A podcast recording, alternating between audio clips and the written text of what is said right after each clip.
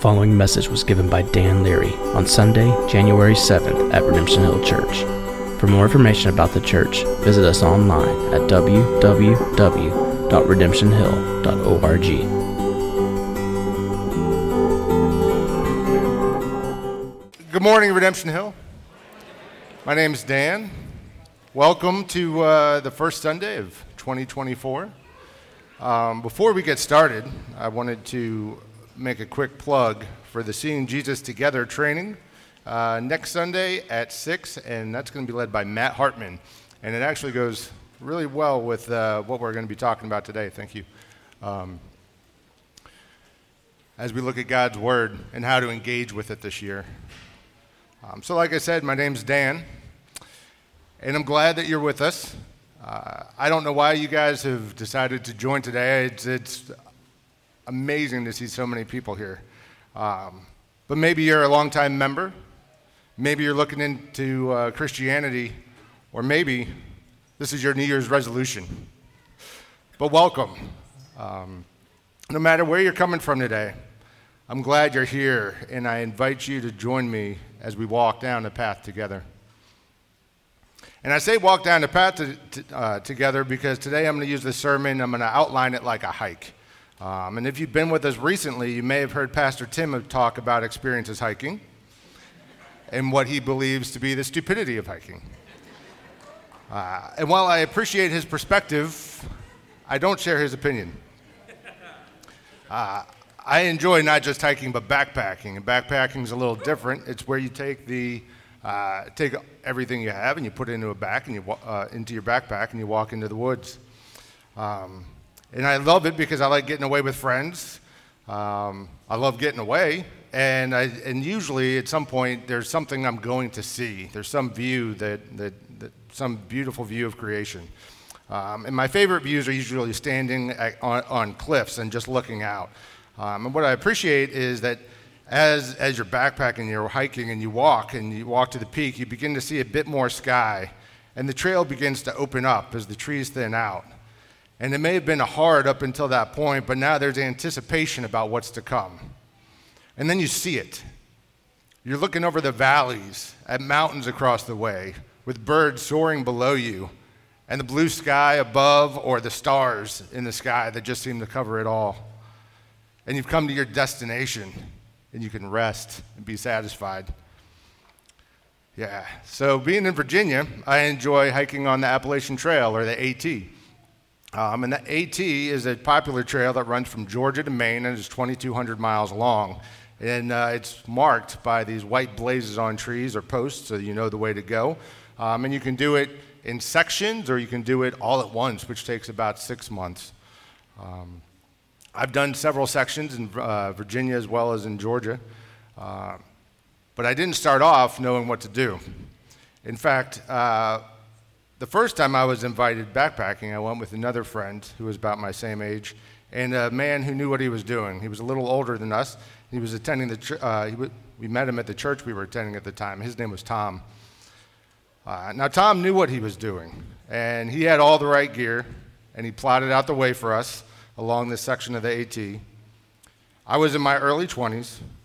I thought I understood what backpacking was, but I really had only ever been day hiking with a pack. So, what I quickly learned was that I had no idea what I was actually doing.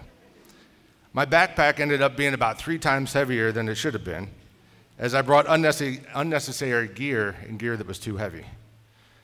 Now, Tom had warned me several times that I probably didn't need to bring such heavy items, but in my young pride and overconfidence in my own strength, I told Tom, I know what I'm doing. That I was an experienced hiker and this pack would not be too heavy for me. And I was wrong. Uh, we were intending to do a loop that was about 35 to 40 miles over three days, seeing several beautiful scenic sights and views. And, um, but as we started the trail, the incline came going uphill. We were going from the parking lot to the uh, ridge line, which was about 1,500 feet of elevation in, that three, in the first three miles. And that backpack became heavy, and it became heavy fast. Um, I remember specifically at one point uh, my friend and I, as we were literally on our hands and knees clawing in the dirt to get up this one section uh, because we, uh, we were just so tired and exhausted. Um, and Tom, of course, he was proper, properly prepared. And he was actually an experienced hiker and seemed to be having no problem at all. Um, and the result was that this 35 mile loop we were looking at doing became uh, 15 miles of just kind of going up that side of the mountain, seeing a couple things, and then coming back down. Uh, so while I loved the views and I loved the experience, it felt like a failure. And it was embarrassing that this older guy had smoked me and my young friend. Uh, in saying all that, and using the analogy of a hike, I intend to take us today through Psalm 119, verses 33 to 40. Um, but before we take our first steps together, we should know what we're carrying. This morning, we've read some scripture uh, as we sang. And whether you're new to church or you've been coming since you were young, when we mention the Bible, something comes to mind for you. Maybe you thought, man, it's trustworthy. Maybe you thought it's fantasy. It's a book of rules. I don't really know anything about it. Maybe it can help me to be a better person. It's just another good book. Or I've tried to read it and I don't understand it. Maybe you think it is the Word of God. See, there's many preconceived ideas even within this room. So I want us to be honest about where we're starting from. Let's be honest and intentional. That we're all about, be, uh, all about to begin our hike with some weight in our pack the weight of our preconceived ideas about the Bible. So, this might be a good time to take Tom, Tom's advice and t- to try to carry a light pack by emptying it of anything that's not going to be useful. I ask that we would walk today in the same manner as the psalmist, with a light pack, honestly asking God to intercede as we explore his word. Let's pray for that now. Father, I ask you would show us the way today. Let us leave behind anything that is not of you. Lead us toward life in your word. Be with us and be before us. Amen. Yeah.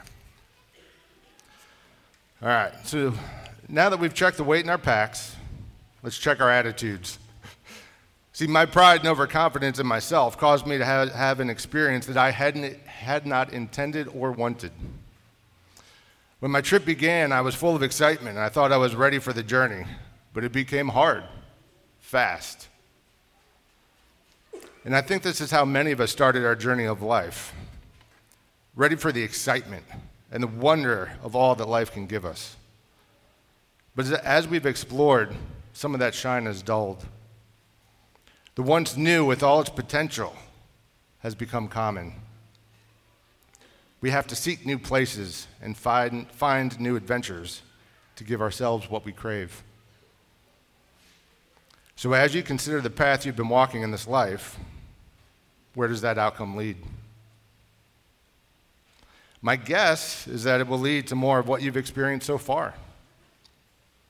So, thinking as we spend our evenings at the end of the day, where's that path led you? Vegging out in front of that TV show, binge watching? Video games where we get to be a better, better version of ourselves? Satisfaction or pride in what we have accomplished?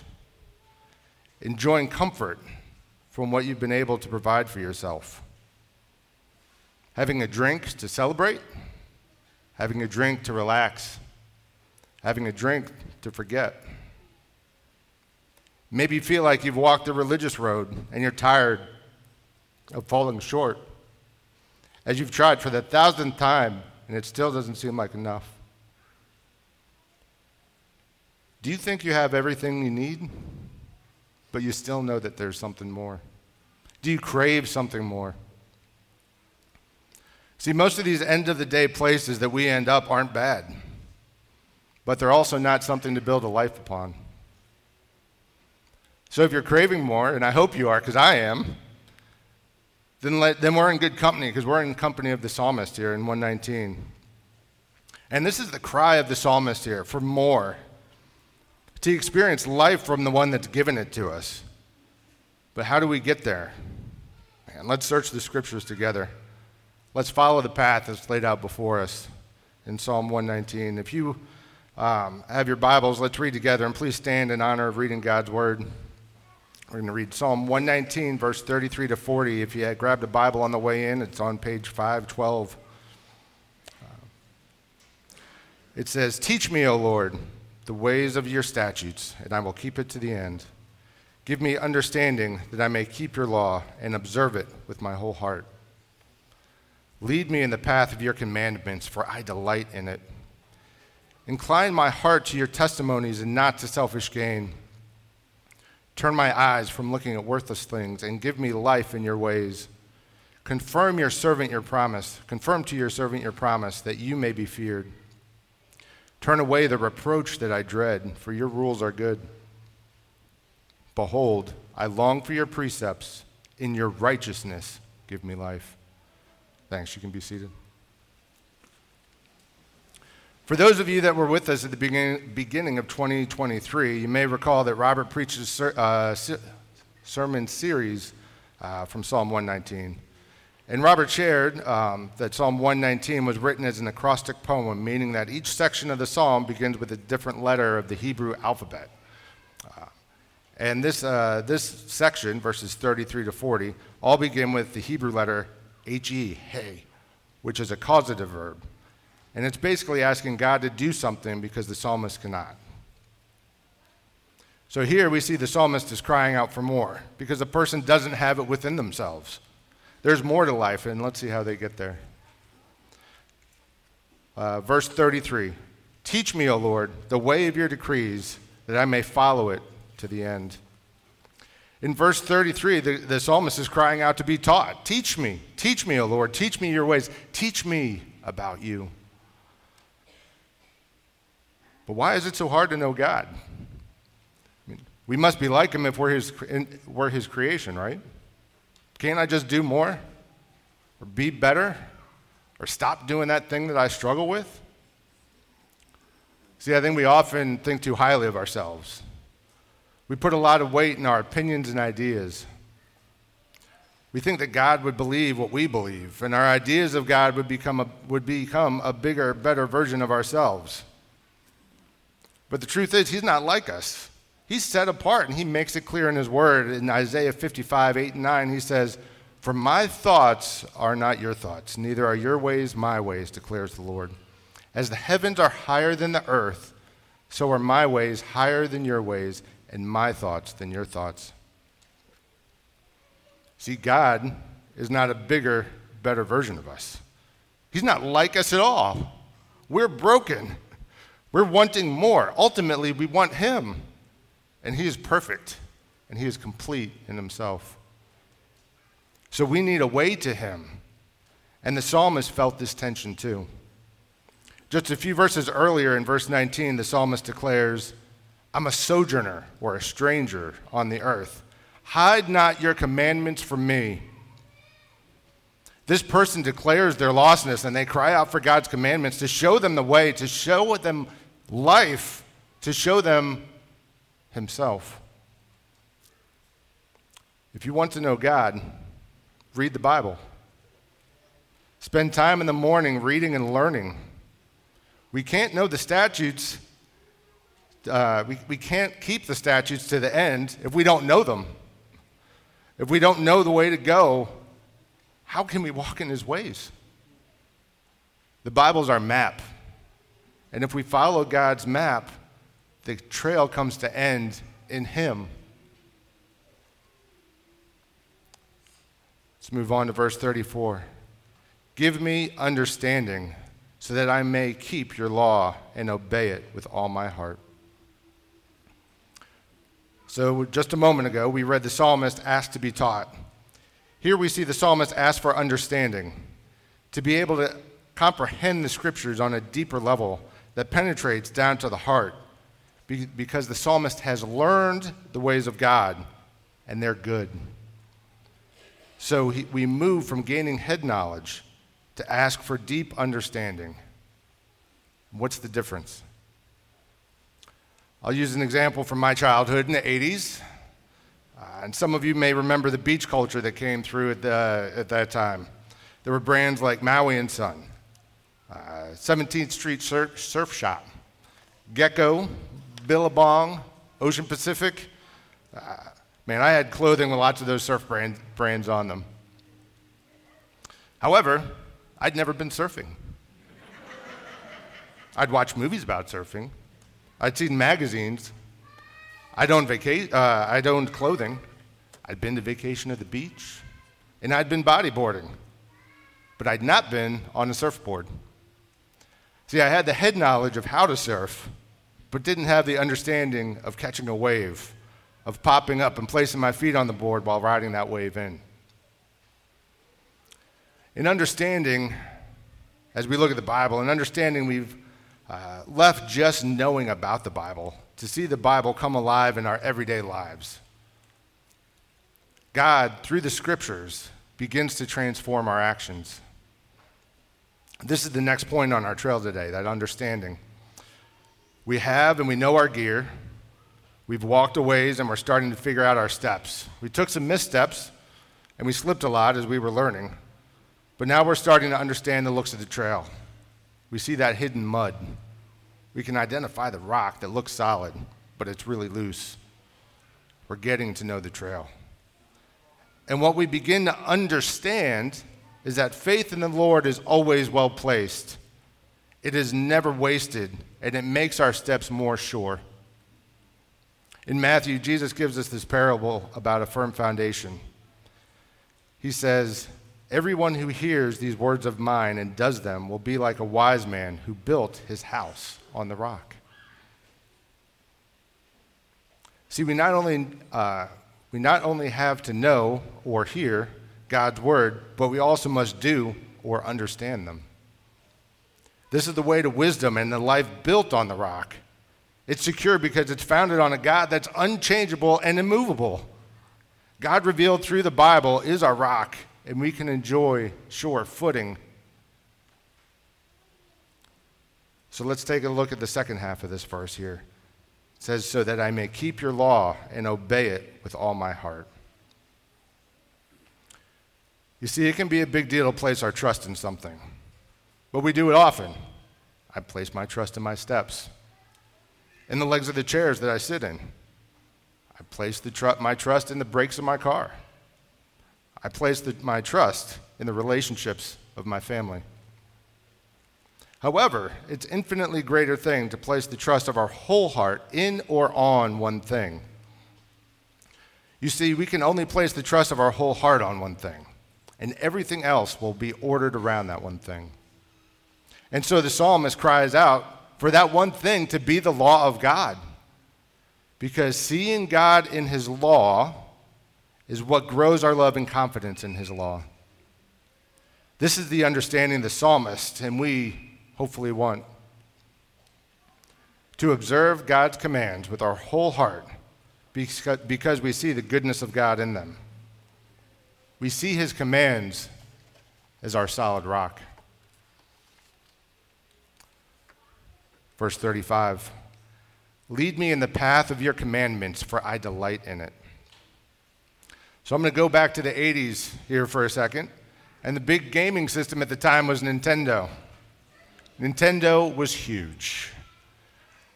I enjoyed playing it, and I was good at some of the games. But sometimes I would get stuck at a level or with a boss that I couldn't get past. And if you couldn't figure it out, there was Nintendo Power Magazine or Hotline and this magazine and phone number had the answers to your Nintendo problems.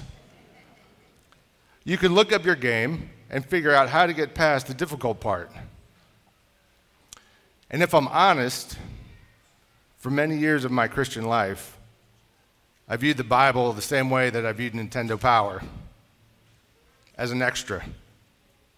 I could do a good job on my own, but if I needed a little extra clarification or a little extra spiritual credit, I could pick it up and use it. I did not delight in the scriptures, as the psalmist says here. The Bible did not become a delight until I began to see Jesus in it. Seeing Jesus in the scriptures changes how we view the Bible. It becomes so much more than a book of learning or practical application that we need to figure out. It becomes a book of offering. God offers himself to us through it. God becomes our delight in an increasing measure. We seek him and want more of him. And where do we find him? In the scriptures. So we go back for more. And it is refreshing to our souls. Here, the psalmist has been taught, he's gained understanding, and now he wants more. The psalmist is asking to be led. Lead me. And if we delight in our Bibles, it's because we've experienced something like the psalmist. We've encountered God in His Word and seen Him as a delight, and we want more. So we can cry out too lead me to more delight. As David said in Psalm 34 8, Oh, taste and see that the Lord is good. Here we have tasted and seen that the Lord is good, and we want more. Lead me to my delight. I need more. And this is why Psalm 42 describes the longing for God as a flowing stream. In verses 1 and 2, it says, As a deer pants for flowing streams, so pants my soul for you, O God. My soul thirsts for God, for the living God. Oh, that's good. Have you guys ever been thirsty? I have, right? So that backpacking trip that I described earlier, it did not go as, as we had planned. And because it didn't go as planned, we didn't make our camps as we planned, and we didn't hit our water sources as we planned. And so on the, uh, on the second day, we'd actually run out of water the first day. Um, and I wasn't sure how far away the next water source was. I began to weigh the cost of taking the next step. And I was thirsty and I needed refreshment. Exhausted and dehydrated, I made it to the water spot. And when I finally tasted that cool water, it filled me. It was a delight, and it could allow me to go on. Our souls are thirsty and need, the, and need the delight as a drink from a flowing stream. So we, so we come before him as the deer. The deer needs that nearby water source for frequent small drinks. We can't show up to uh, church on Sunday and think we've gotten our watering for the week. We'll be left parched, panting. And so the Psalms describes our soul. So we need daily delights in the Lord through His Scripture. And that's what we need to be truly satisfied. Seeing Jesus in God's Word makes it our delight, and it makes us want to go back often and for more. Like a delicious morsel, we've tasted and seen that the Lord is good. Like a cool, flowing stream, we're satisfied and delight as He quenches the thirst of our soul. Let's move on to these next few verses. I'm going to bundle them together, verses 36 to 38. It says, Incline my heart to your testimonies and not to selfish gain. Turn my eyes from looking at worthless things and give me life in your ways. Confirm to your servant your promise that you may be feared. So we've seen the psalmist so far ask for learning, for understanding, and that's led to delight in the Lord. And what's the result? to be changed. It says, turn my heart, incline my heart, persuade me, predispose me. These are all words that can go in there. Um, but the psalmist is crying out, Take my selfish ways. They're no good. God, your ways are good. Your ways are good. You are good. And when we see the Lord as good and understand who He is, we want to be changed by Him. We can't see Him as better and remain the same. And these verses also declare an understanding about us that the psalmist shares. Even though we've gained teaching and understanding and found our delight in, in, our, in the Lord and we're being changed, our journey is not complete. We're still walking. We're still being tempted by what we want and the ease of life around us. We see the struggle here as the psalmist cries out to have their heart changed from selfish gain to the ways of God. The psalmist is looking at worthless things instead of receiving life. The psalmist didn't even have a smartphone, and the struggle was real for this person. I, mean, I can identify so easily with the psalmist here. Despite my best intentions, I love my own ways. Why don't we pick up the Bible if we know it to be the Word of God? We think too little of it and too highly of ourselves. We prefer our own ways. We look over and see the comfort of rest. Why exert ourselves if we don't have to? What do we really gain? Most often, I think these, uh, these ideas come because we've forgotten. See, often when I'm hiking and the trail gets hard and comfort looks close, and I could be satisfied with enjoying my spot in the woods, I realize I've forgotten that payoff. I've looked around me and become satisfied. I've created a camp that's temporary, but I begin to think of it as permanent. I forget the anticipation and thrill of what that mountain view is going to look like. And we forget. We forget verses like 2 Corinthians 4:18 that say, "So we fix our eyes not on what is seen, but what, on what is unseen. Since what is seen is temporary, but what is unseen is eternal." They remind us to look beyond our temporary structures and to keep walking towards our permanent home. This temptation of looking, uh, of looking at worthless things, this is the temptation of looking at worthless things, is that they begin to satisfy. So, how do we break that spell? Well, the, the psalmist tells us here refocus your hearts and eyes. We shine a light on that which we want to see better. In the same psalm, a verse later, God's word describes, is, is described as a lamp and a light. Verse 105 Your word is a lamp to my feet and a light to my path. We follow that path that's lit by the Word of God to the payoff. That payoff is life both now and in eternity, and we need that path lit. We move on to verse 38 to confirm to, uh, it says, confirm to your servant your promise. Confirm here can also be translated as like reassure, fulfill, or establish. But it's speaking to this refocusing that we need to be reminded, to be reassured, to be regrounded in God's promise. Man, can I, and can I tell you the great thing about God's promise? Is that it hasn't changed. It's that solid rock that we can still step firmly on. It's still there. So we, can, so we ask God, the psalmist is asking, confirm, your, confirm to your servant your promise that you may be feared. So we know we re- need to be re- refocused. But why would the psalmist say that they need to fear God? What does it mean to fear God? I think a proper fear of God comes from a proper respect and understanding of who God is. See, He's mighty, He's beyond our comprehension. He cannot be measured. His goodness knows no bounds, but neither does His wrath. If we understand God's wrath properly, we ought to fear him. If we understand the beauty of how God has worked out salvation for his church, we ought to fear him because it's so incredible that we can't fully comprehend it. So, as we look at these three verses, we're changed because of the awesome, awesomeness of God and the scriptures. We may get distracted or tempted at looking towards worthless things. But then when that happens, we have the scriptures to remind us of the greatness and wonderfulness of God. The God we delight in looking at, a God worthy to be feared. So before I move on with these last two verses, I want to take a second and share another story from my last backpacking trip. Um, I was backpacking along with two friends, one of them sitting right here. Um, and we were uh, backpacking along the AT.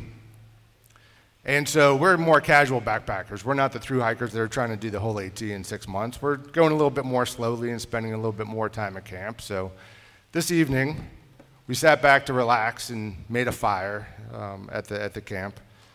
And shortly after we began to, to relax, we were approached by a couple of through hikers that had set up camp nearby. And with them was an older retired woman that had wandered into their camp and was lost. This is when we met Martha. Martha explained that she was from out of town and that she and her boyfriend were hiking a local trail that connected to the, to the AT. The two had gotten separated, and Martha had gotten lost, so she decided that she would just begin to follow the white blazes of the Appalachian Trail, hoping that they would lead her somewhere. Martha's boyfriend had a bag with some supplies, but she had nothing. So now the sun had set, it was dark, and it was getting cool. Martha did not have proper clothing for the night.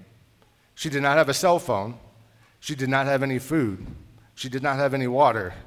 She was tired from walking the trail, and she was stumbling in the dark down the backside of this mountain trying to see and follow the white blazes on the trees because she didn't have a light. Honestly, I'm amazed that she was able to stay on the trail because it was dark, and she'd gotten herself into a dangerous situation. She was embarrassed, but she sat with us at the, at the fire as she tried to figure out what to do. I tell that story, and I think it's easy for us to think Martha is so foolish. I mean, who gets themselves into a situation like that? It's so dangerous and so easily preventable. I mean, she should have known better. But here she was, sitting at the fire, alone and desperate, in need of the essentials. But before we think too little of Martha, I think we need to consider ourselves. See, I think we're a lot more like Martha than we realize. I'd say that many of us are in a much more dangerous situation than we understand. Let's consider this allegorical trail that we've been walking as our life. And in our hypothetical situation, it's gone all right because we've had the Bible as our support. We've seen in the Bible as our map, as our sure steps, our firm foundation, our food, our water, and our light. All the things that Martha needed, and we thought her, for, thought her ridiculous for traveling into the woods without. But we do the same thing as we go through life without engaging in God's Word. We can think it's foolish to pack that additional weight. We, we say we need, these, we need the essentials, but we intentionally leave our Bibles behind. And our situation can be much more dangerous than Martha's. If we be, believe the Bible, then let's consider what it says about us. It says that we were created to be in close personal relationship with our Creator, that we were to enjoy walking together, that we would hike together and God would provide all our needs. But things changed because we think we know better, because we wanted to be the lead. We wanted to lead the way, and we walked away from God. We chose our own way. You're like me, as the Bible describes us in Isaiah 53, in that we all, like sheep, have gone astray and we've turned to our own way. Did you hear that? We've turned to our, we've turned to our own way. We've wandered off the path that was before us. We walked away from God and we became lost. We went the way of the brambles, the heavy underbrush, and the thorns. And as we chose our own path, we chose what the Bible calls sin. And the effects of our sin created separation from God. Because God is so holy and perfect, he cannot be around sin. Remember his goodness that we talked about a moment ago? He's so great that we ought to fear him. This greatness cannot exist with our fallenness and with our rebellion. Romans 6:23 tells us that the wages of sin is death. The wages are what we earned. We've earned our separation from God. When we chose to walk our own path, we earned the death that is our eternal separation from God. Eternal separation from all that's good. So let's go back to Psalm 119 and see what the psalmist has to say.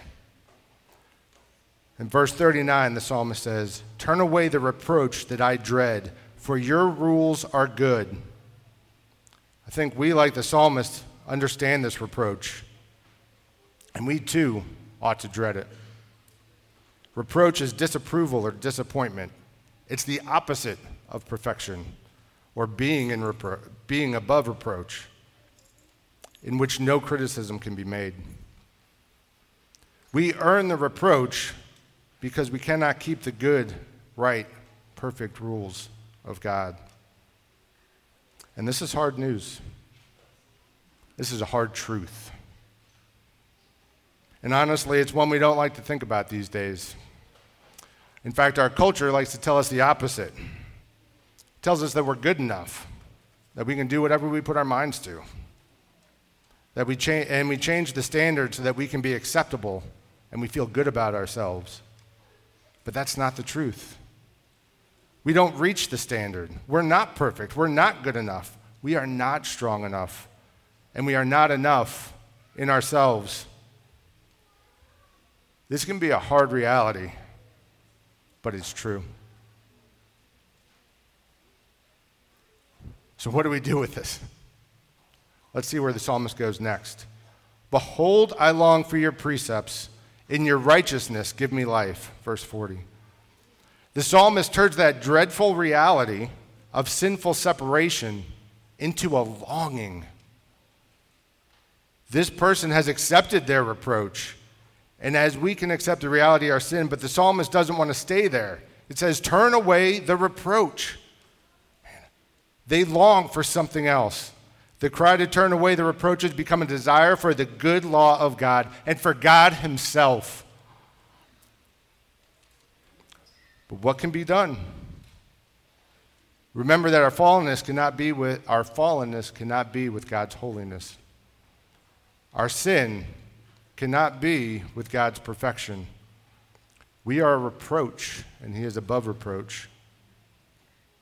We cannot get back on track.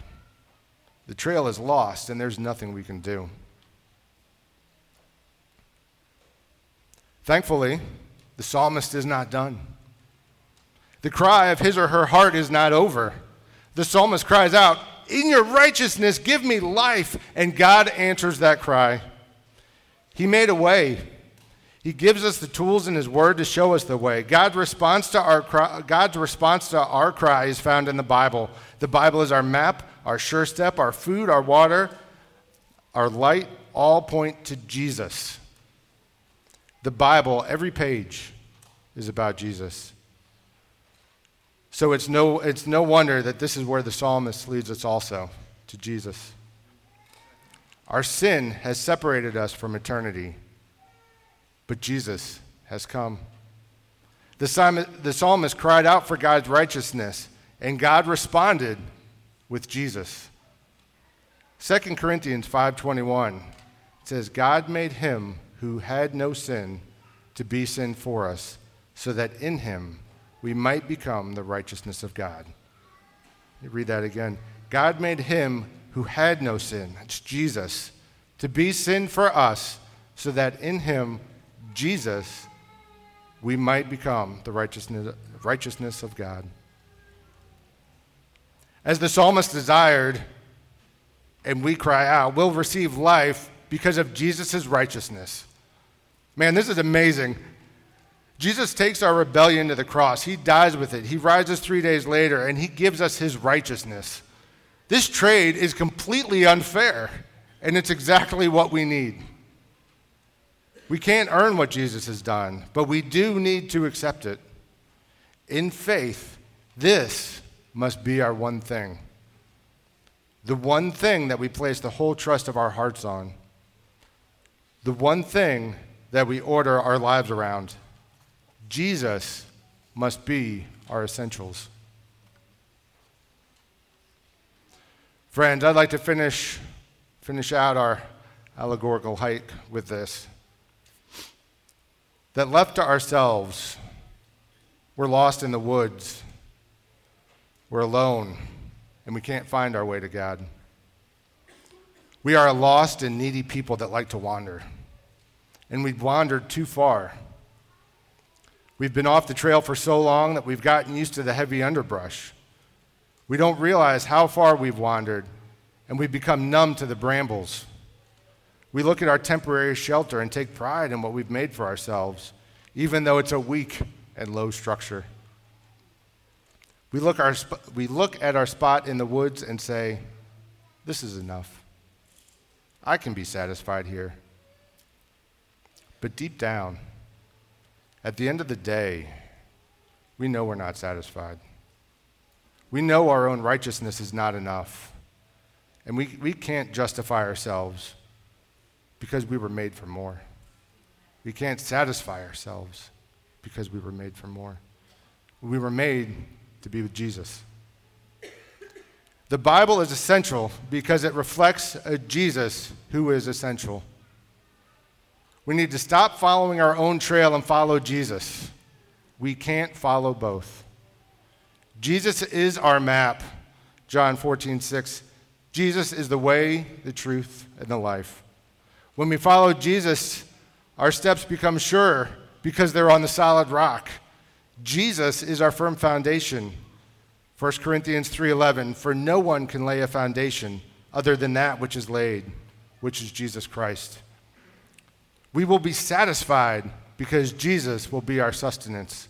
John 6:35 Then Jesus declared, I am the bread of life. Whoever comes to me will never go hungry, and whoever believes in me will never be thirsty.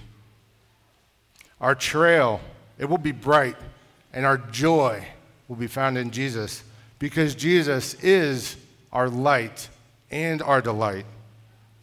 John 8:12 When Jesus spoke again to the people he said, "I am the light of the world. Whoever follows me will never walk in darkness, but will have the light of life."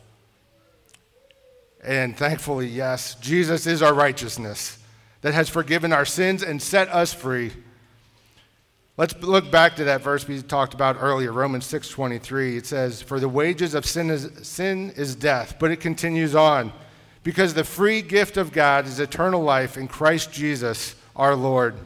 And as some of us read this week in Luke 1, uh, salvation was described as God's people receiving the forgiveness of their sins because of the tender mercy of God, whereby the sunrise shall visit us from on high to give light to those who sit in the darkness, in the shadow of death, to guide our feet into the way of peace. That's the path our heart should cry to follow peace with God for eternity. Folks, I hope that today we've seen the Bible and God revealed through the Bible as our necessary essentials. I think many of us feel that adding the Bible to our packs or adding one more thing to our lives would make it heavier. I hope we now see that adding the Bible actually lightens our load. It'll replace much of what we've been trying to fill ourselves with, and it leads to peace with God. If you're here today and you know the salvation of Jesus personally, we're going to invite you in a minute to come up and make that declaration as you partake of the elements. And in taking these elements, some bread and juice that represent Jesus' body and blood, we will declare that Jesus is our sustenance and that we, receive, we have received his sacrifice. We've received his sacrifice so that we will receive his righteousness to have peace with God.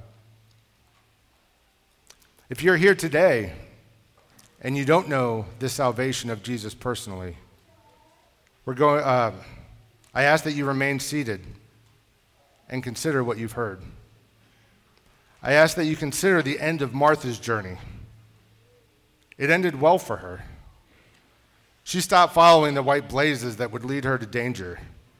She found the people that had what she needed. She received rest, food, water, and even a headlamp. She was led along the right trail, and she was connected with the one she started with. She met people that had the essentials that she needed. You're among some people that can point you to what you need the essentials in Jesus. Consider life in Him, life to the full. Consider talking to your friend that invited you or to one of the pastors here about what that looks like.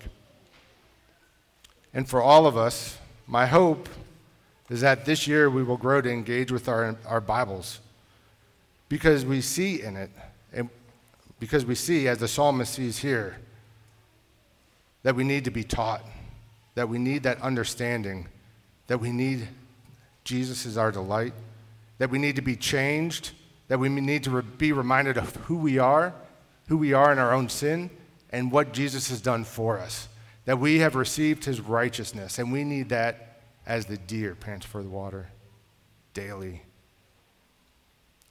Let's take a few moments to reflect here as we prepare for communion. You've been listening to a message by Dan Leary given at Redemption Hill Church in Richmond, Virginia. For more information on the church and to hear other messages, please visit us online at www.redemptionhill.org.